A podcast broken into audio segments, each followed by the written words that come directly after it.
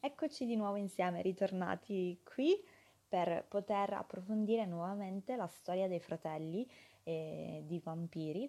Noi abbiamo accennato alla storia nel primo podcast di questa serie e mh, mm, adesso ritorniamo un po' su, su questi principi di narrazione in modo tale che voi possiate acquisire delle conoscenze utili poi a mm, fornire ulteriori dettagli e arricchimenti nel, nella stesura della storia del vostro personaggio.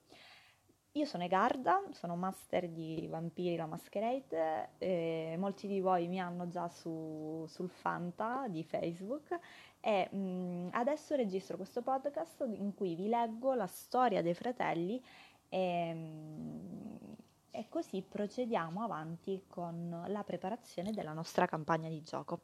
Vi ricordo nonostante ciò che i, tutti i manuali possono essere scaricati dal nostro server Discord e troverete nel mio profilo tutti i link utili per poter unirvi al server ed eventualmente ruolare anche in un secondo, in un secondo momento. Molti mi contattano in chat e mi chiedono delle informazioni io quasi sempre li rimando al Discord dove abbiamo creato delle sezioni e lì eh, ci sono um, contenute tutte le informazioni indispensabili per poter partecipare alla campagna di gioco. Nonostante questo, però, eh, adesso questa storia dei fratelli la leggiamo insieme perché comunque è anche una storia abbastanza ricca di particolari e um, mi faceva davvero piacere leggerla insieme. La maggior parte di ciò che noi sappiamo sulle nostre origini siamo in GDR on, ok? La maggior parte di ciò che noi sappiamo sulle nostre origini proviene dai frammenti del libro di Nod e nonostante sia velato dalla leggenda, molti della nostra specie lo considerano un Vangelo. Tutti abbiamo sentito parlare di Caino e dell'assassinio di Abele.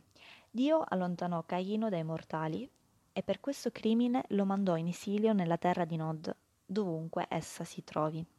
Laggiù, secondo il libro, incontrò Lilith, la prima moglie di Adamo in base alle leggende ebraiche.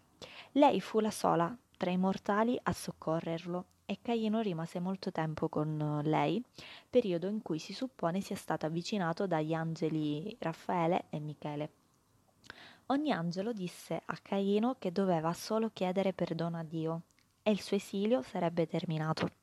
Ogni volta Caino rifiutò e venne maledetto quindi condannato ad essere la creatura che per prima venne chiamata con il nome di vampiro. Con l'aiuto di Lilith apprese le abilità e le arti che noi chiamiamo discipline e infine se ne andò, quando comprese che la donna non aveva più nulla da insegnargli. Per un imprecisato periodo di tempo Caino vagò solo e miserabile, finché una notte non raggiunse un centro abitato. La prima città, secondo la parte più antica del libro di Nod, era una delle meraviglie dell'antichità.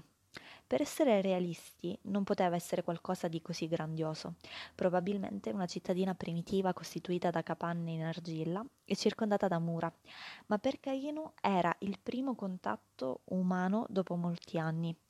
Gli abitanti, affascinati dalle abilità di Caino, lo nominarono loro re e per un periodo egli fu felice. Con il passare degli anni iniziò a sentirsi solo e cadde preda di una delle più comuni ragioni che conducono all'abbraccio, il desiderio di compagnia. Sono poche le cose che cambiano, soprattutto cose come questa. Nonostante i presagi secondo i quali i suoi figli alla fine si sarebbero uccisi tra loro, proprio come lui aveva assassinato il suo stesso fratello, non desistette e ne creò tre. Enoch, che diede il nome alla città, Zila e Irad, come dicono i racconti. I tre figli di Caino divennero noti come la seconda generazione e tutto sembrava andare per il meglio se non fosse che ora i tre figli desideravano avere figli a loro volta. Iniziarono ad abbracciare senza riflettere, finché la città di Enoch non fu quasi infestata, a dispetto del volere di Caino.